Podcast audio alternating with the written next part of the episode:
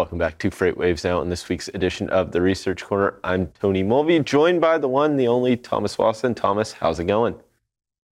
Pleasure, pleasure to be on. Messing around with the mic here. Make sure I, if I sound a little better. Uh, blink twice if it doesn't sound good. Hey, sounds sounds good on this end. So, Thomas, you spend a lot of time looking at in your newsletter and community loaded and rolling, looking at, at trends that are put out one of the most recent ones that you you've talked about a lot is predatory towing and the impacts of that. Kind of walk us through what that is and and through looking at uh, ATRI's kind of re- recent research, like what you've seen in that trend.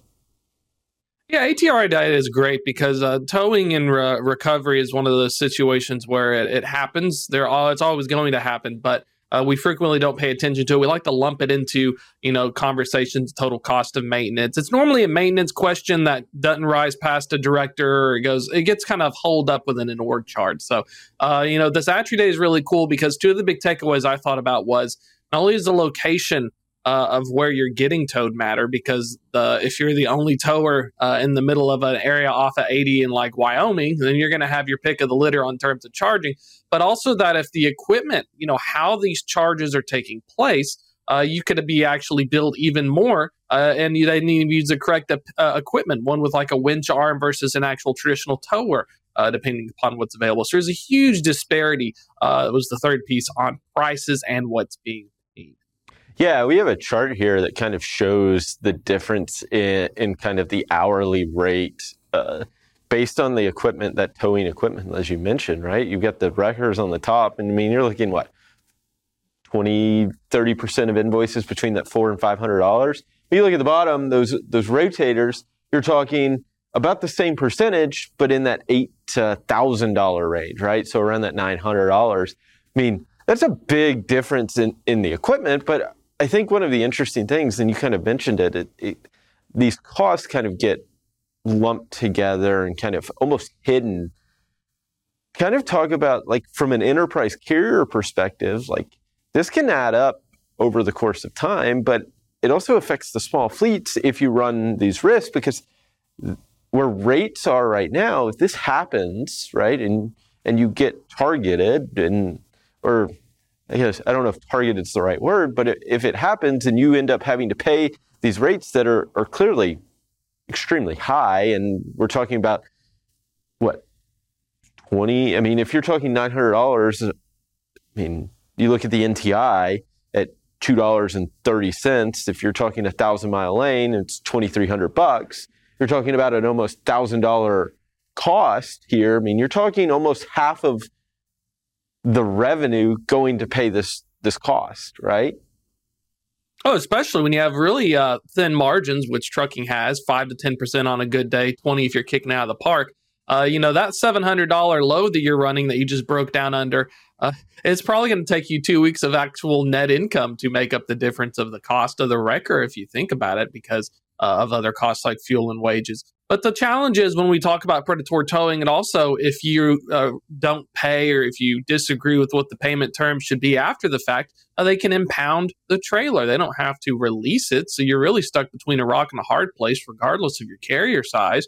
And another challenge is the cost escalation. If you have a trailer that ended up needing a new axle, if you had a vehicle that was broken down, or even in an accident, it gets hauled to a yard, they'll typically charge you, uh, you know, per day uh, for even sitting there as a storage fee. So that's another headache. And then finally, uh, let's say you finally have to deal with it. You bite the bullet. You're paying these inflated prices as well as a storage fee. Well, good luck doing the invoicing because there's not a standardized invoicing, and also towing regulations can vary by state. So open up a whole new can of worms when you get to the checkout line.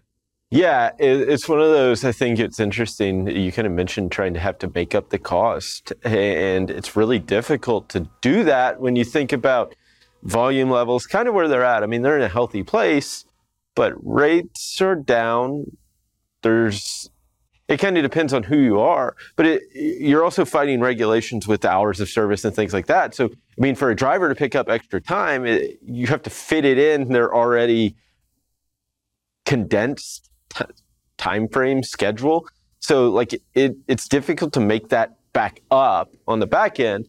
And then Another area that you've been focused on, and it was in the same newsletter where you talked about this, was, was used equipment prices. And you see, Donnie and I just kind of talked about it on the last carrier update, but you see kind of this rebound, but it's very quick for some of these. If you were buying equipment back in early 2022, thinking the market was in a fairly healthy spot at that time, and then the rug gets pulled out from underneath you. You're upside down in that. You're facing higher char or charges that you really don't know what the charge is going to be, and your revenue is falling all at the same time. It just seems like a tough situation from a carrier perspective at the current environment.